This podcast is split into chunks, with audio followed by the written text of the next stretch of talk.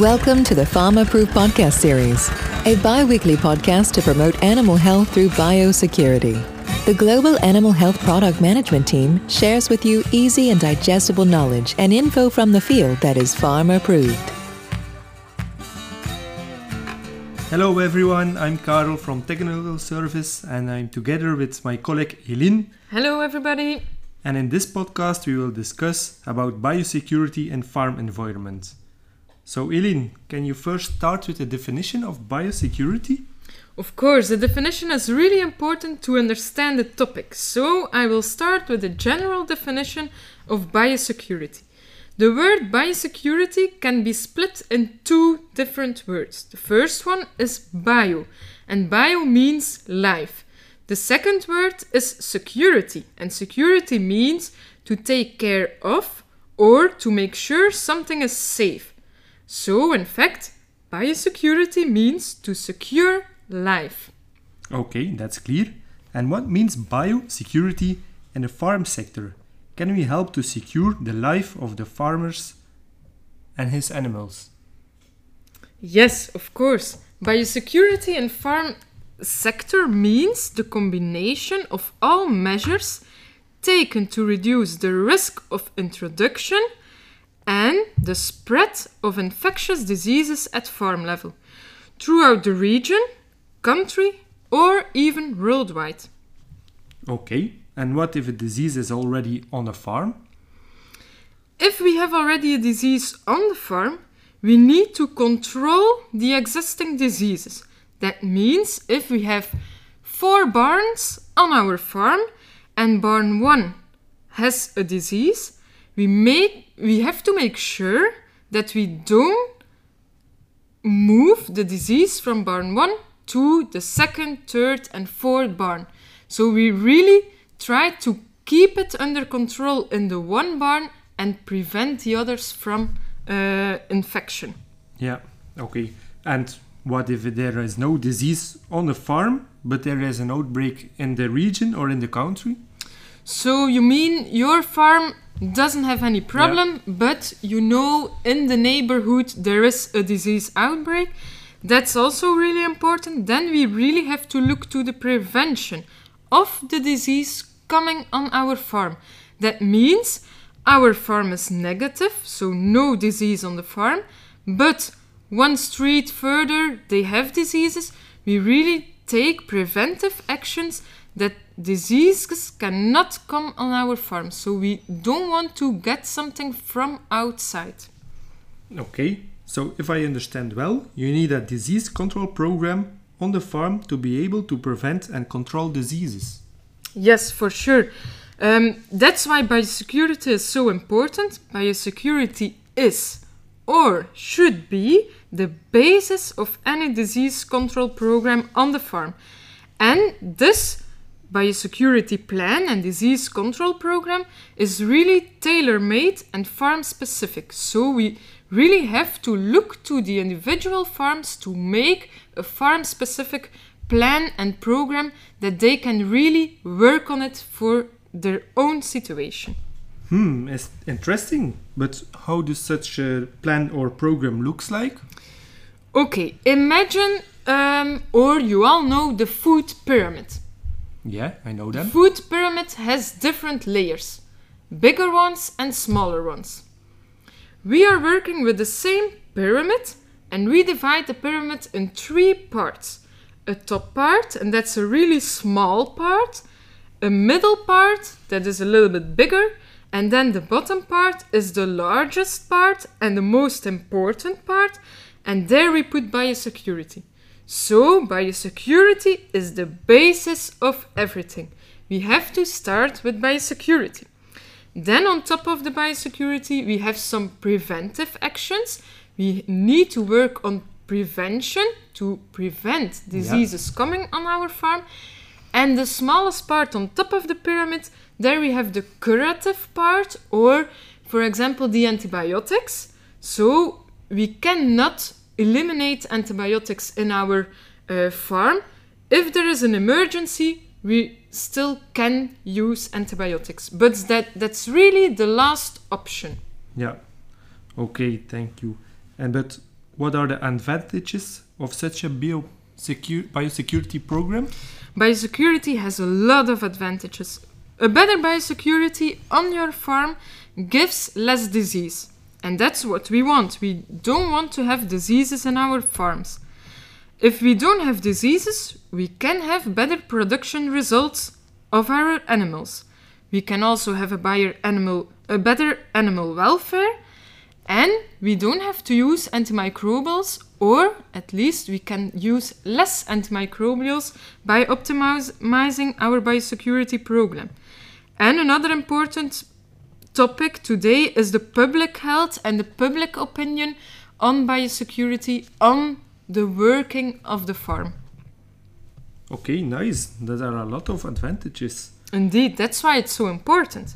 Yeah.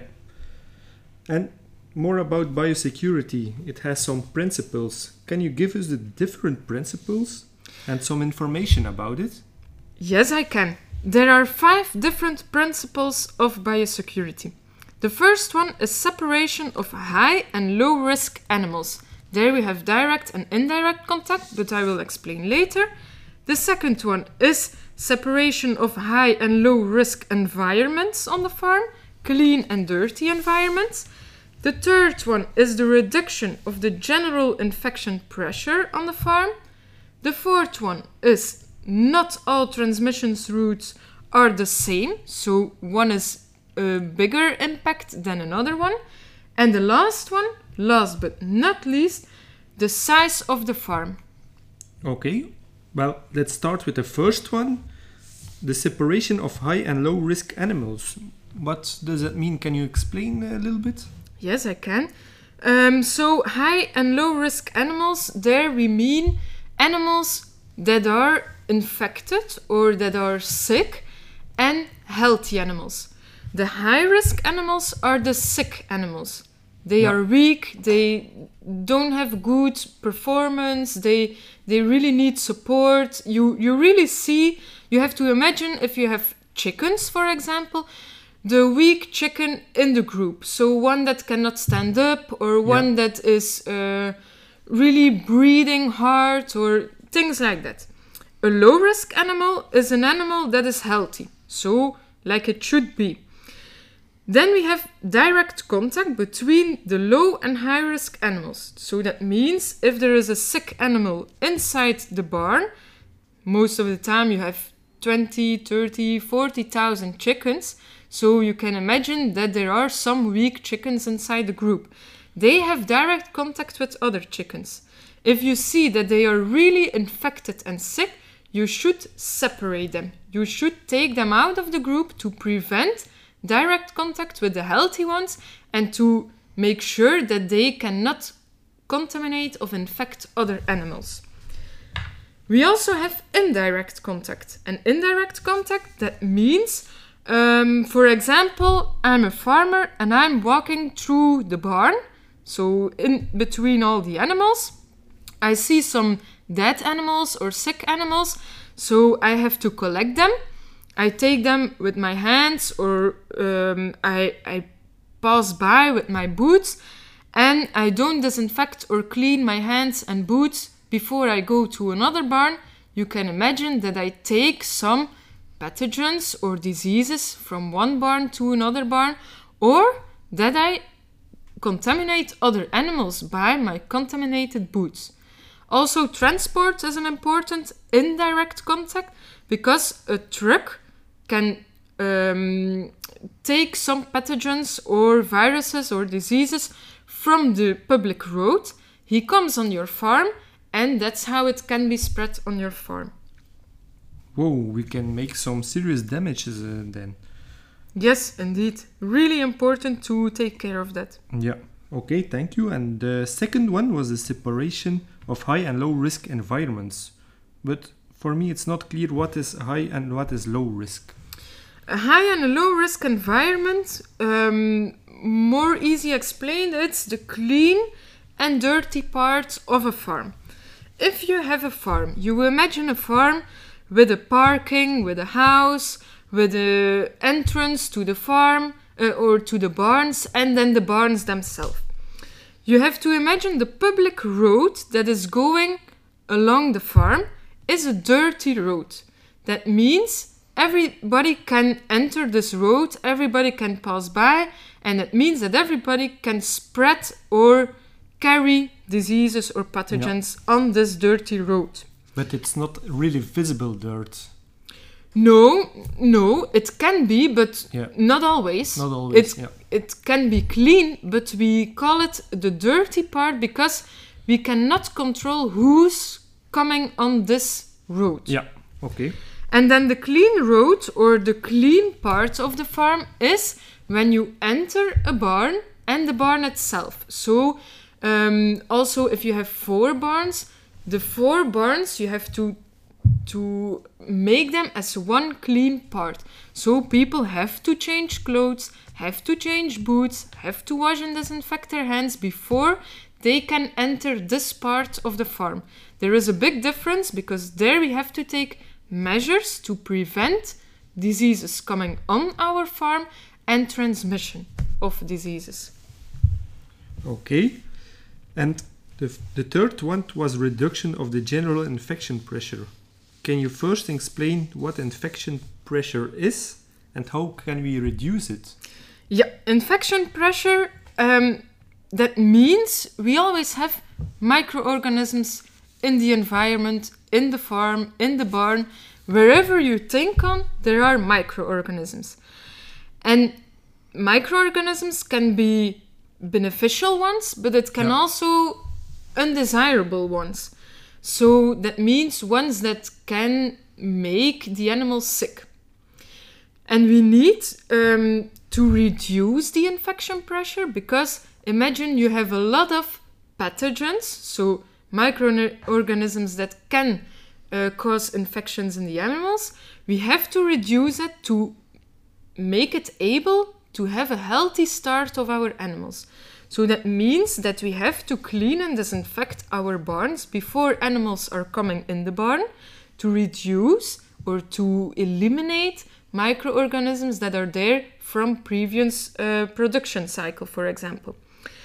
And during the production cycle, we can have vaccination plans, or we should have vaccina- vaccination plans to really take care of the health status of our animals.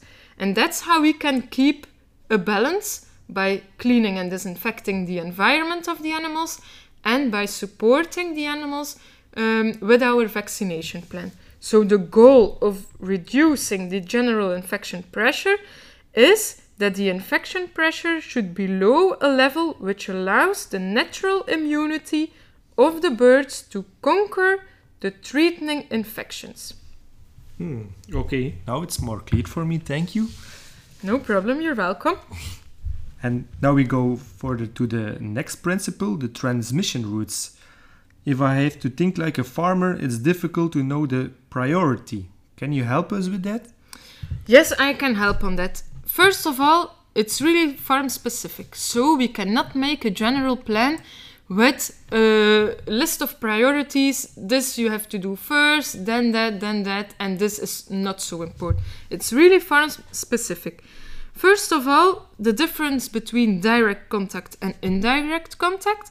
Direct contact will always have a higher risk than indirect contact. I think that's quite clear if Yeah. you really have direct contact with an animal that it will become easier infected than if it's indirect contact. But then I will give some examples to, to explain it and to make it more clear for you. Um, imagine a truck that is coming on a farm. On farm one, the truck is entering only once a week. Yeah. On farm 2, the truck is coming every day. So that means once a week and seven times a week. So for farm 1, the truck is a low risk, no priority. For farm 2, where he's coming seven days a week, it's a high risk.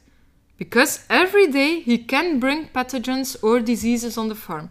So for this farm, the truck is more priority, and there they have to take actions. They have to foresee, for example, wheel disinfection, Um, they have to make sure that the truck driver is cleaning and disinfecting his boots before he's uh, walking on the farm, that he's washing and disinfecting his hands, and things like that. Is that clear? Okay, yeah, yeah, very.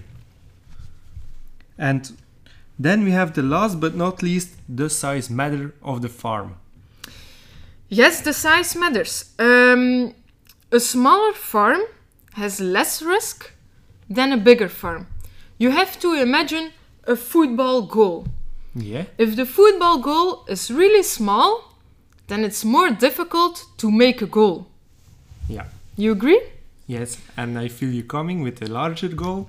Ah, voilà. If you have a large football goal, then it's much more easier for the football players to Yeah. make a goal. Yeah. So the larger the farm, the larger the risk or the more risks to have transmission of diseases, to have spread of diseases, and there it's much more important to optimize the biosecurity level and to really take actions and make a list of priorities of transmission routes. Okay. So that were the that were the five interesting principles of biosecurity.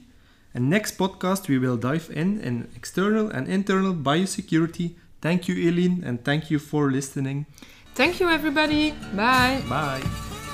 Thanks for listening. Find us on all streaming platforms, YouTube, and online at farmapproved.com. Check back in two weeks for new episodes. Until next time.